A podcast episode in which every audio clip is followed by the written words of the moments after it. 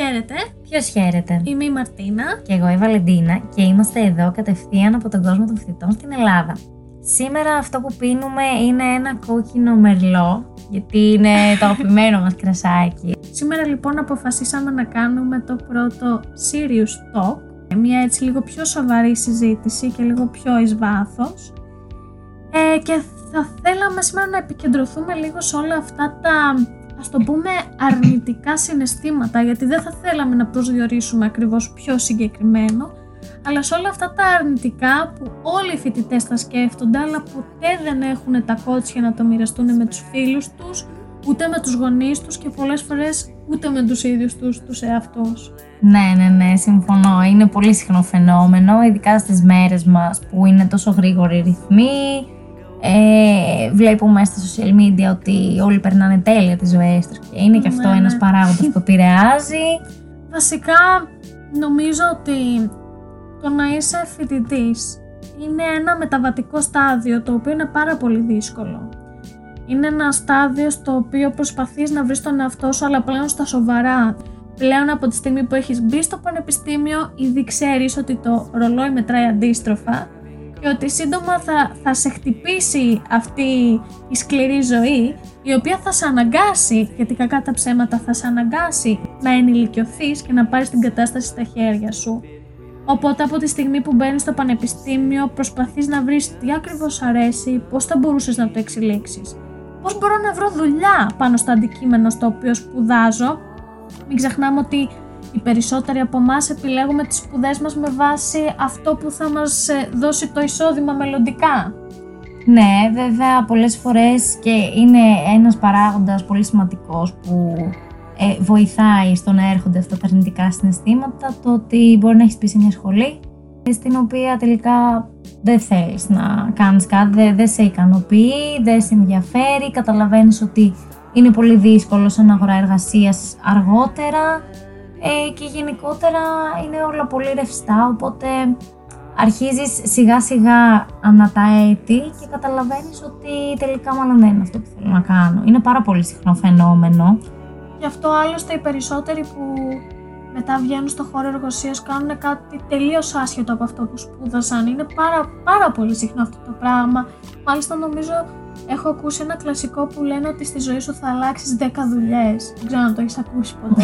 είναι τώρα πολύ πιο εύκολο να γίνει παρόλα αυτά παρότι παλιότερα γιατί τώρα μας λένε ότι τα μεταπτυχιακά είναι αυτά που μετράνε. Ε, είναι τουλάχιστον στις μέρες μας λίγο πιο εύκολο από ό,τι ήταν παλιότερα που με την κρίση και όλα αυτά ε, αναγκάστηκαν άτομα ας πούμε από 30 χρονών και πάνω να αλλάξουν τελείως καριέρα χωρίς, ε, Ακριβώς, ναι, ναι. διαφορετικά, χωρίς καινούργια εφόδια ουσιαστικά. Ε, είναι ένας παράγοντας που έτσι λίγο προκαλεί ένα αρνητικό συνέστημα, ειδικότερα όταν πλησιάζεις προς το τέταρτο έτος και το λέω αυτό γιατί ε, ε, το συζητάμε τώρα, είμαι και εγώ σε αυτό το, το κομμάτι και λίγο δυσκολεύομαι τον τελευταίο καιρό ε, γιατί καταλαβαίνουμε ότι ναι τελικά δεν είναι όλα τόσο ρόδινα.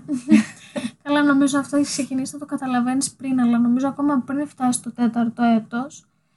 Πέρα το ότι αισθάνεσαι πάρα πολλές τύψεις, πρώτον γιατί όσοι ζουν τουλάχιστον με την ε, στήριξη των γονιών τους και δεν δουλεύουν για να ε, μπορούν να ανταπεξέλθουν στις σπουδές τους, αρχίζουν και αισθάνονται τύψεις που οι γονείς τους δουλεύουν πάρα πολλές ώρες Ναι, ναι, ναι. προκειμένου να ε, στείλουν στα παιδιά τους λεφτά για να σπουδάσουν. Οπότε δεν θέλεις και στην ουσία να πανεστρέφεις οι σπουδές σου.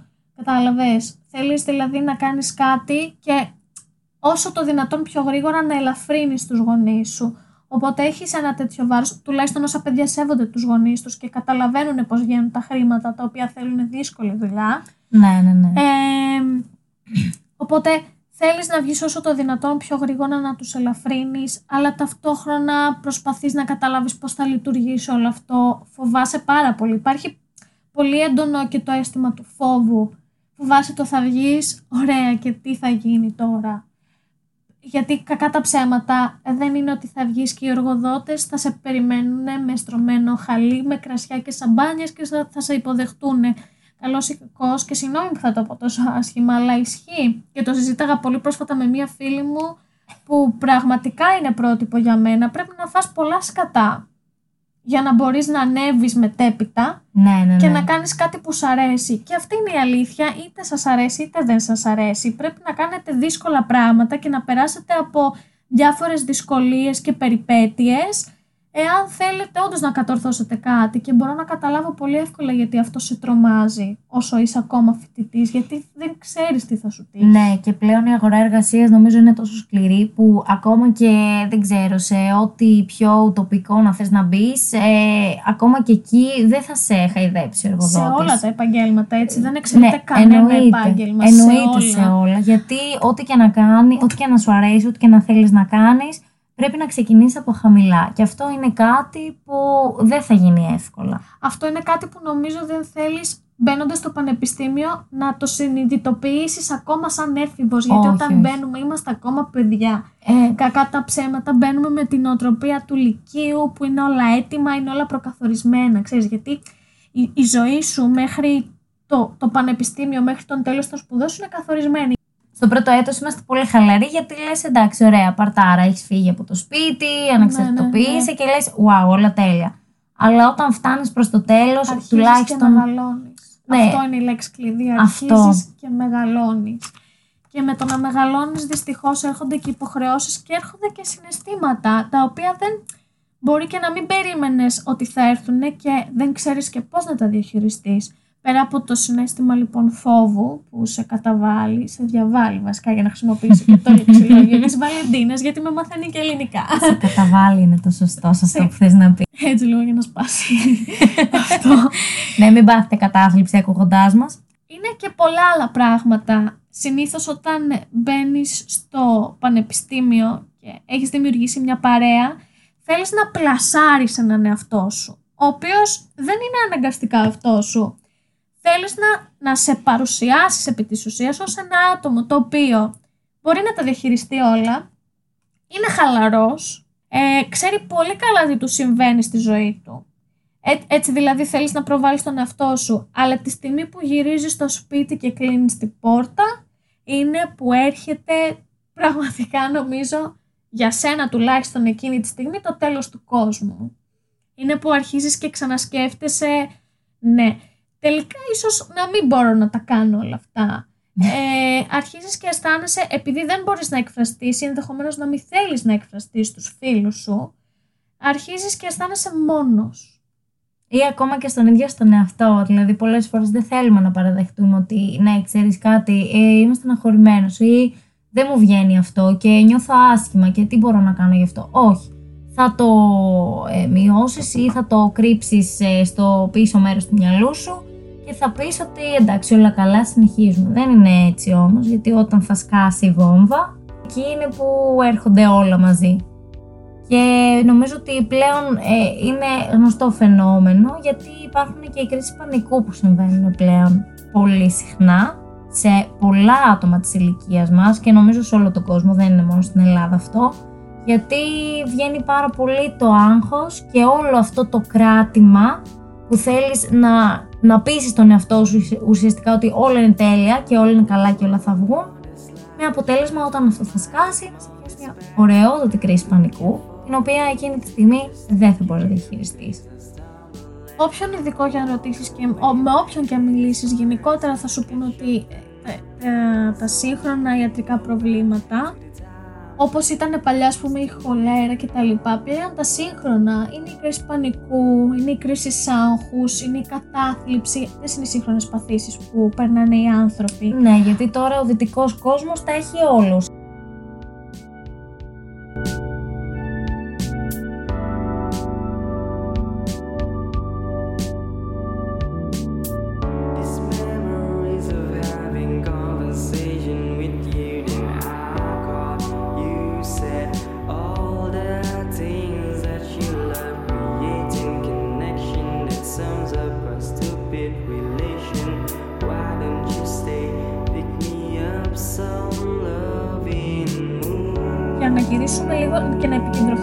Φοιτητή, επειδή υπάρχει αυτή η ψευδέστηση ότι ο φοιτητής κάνει ζωάρα και ότι είναι ελεύθερος και ότι είναι πιο άνετος, ο, ο, ο φοιτητής καταπιέζει τον εαυτό του λόγω του ότι άμα βγει και μιλήσει και πει: Ξέρετε, παιδιά, αγχώνομαι.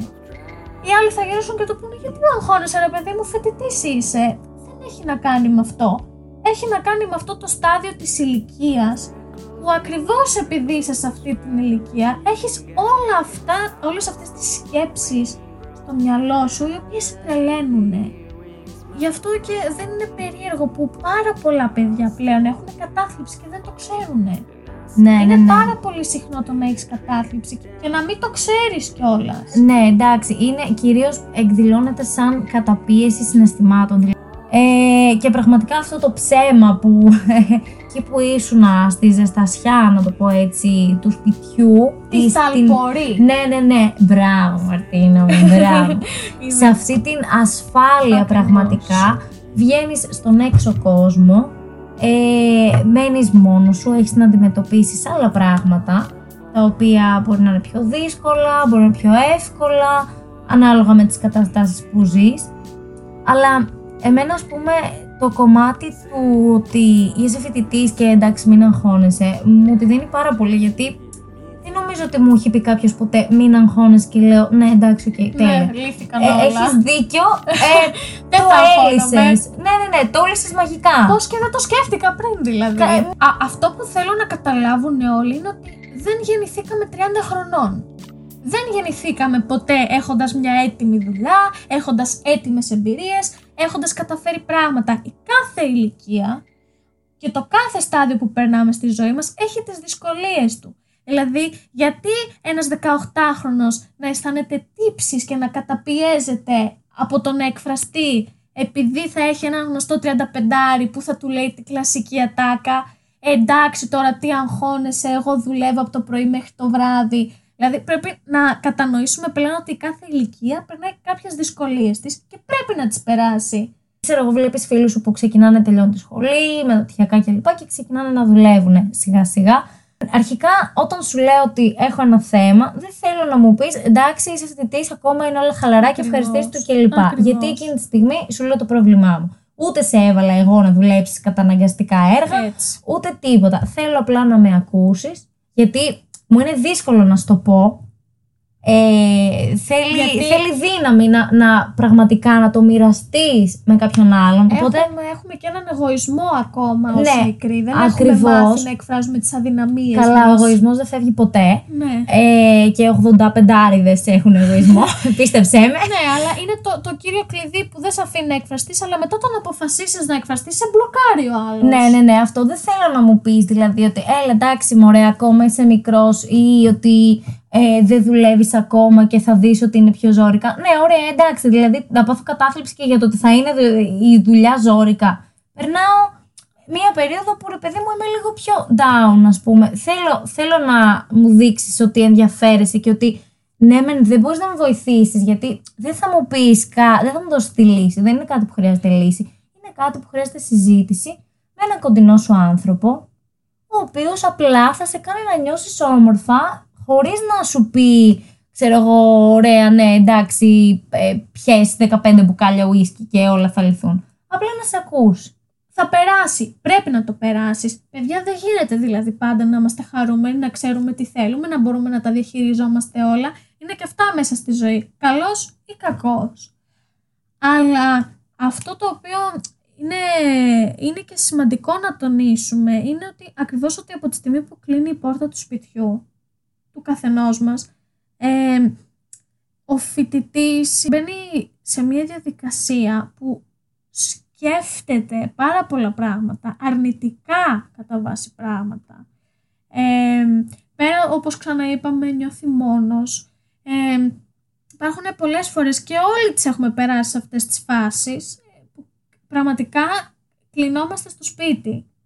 Δεν μιλάμε, δεν θέλουμε να βγούμε, δεν, δεν αισθανόμαστε την όρεξη. Με λίγα λόγια μιζεριάζουμε. Ναι, ναι, ναι. Το καταλαβαίνεις αυτό να είσαι 20 χρονών και να αισθάνεσαι μίζερος, γιατί πολύ απλά δεν, δεν ξέρεις τι, τι σκατάει στο μυαλό σου, τι σου συμβαίνει. Να μιλήσεις δεν μπορείς, γιατί ξέρεις ότι με το που ανοίξεις το στόμα σου, ο άλλος θα σου πει: Έλα ρε φίλε, δηλαδή αυτό είναι πρόβλημα, ξέρεις τι πέρασε εγώ. Αυτό το πράγμα που δεν ακούει ποτέ κανείς τι λέει ο άλλος και είναι έτοιμος να πει: Ναι, κι εγώ. αυτό το εγώ δηλαδή. Ναι, ναι, ναι, ναι. Είναι ό,τι χειρότερο μπορεί να συμβεί εκείνη την ώρα. Γιατί θα βγάλεις, θα εκφράσεις τις ανασφάλειές σου σε έναν άνθρωπο που λογικά εμπιστεύεσαι για να το κάνεις αυτό. ναι, δεν δεν- εννοείται. δεν βγαίνεις και τα λες Εννοείται. στον καθένα.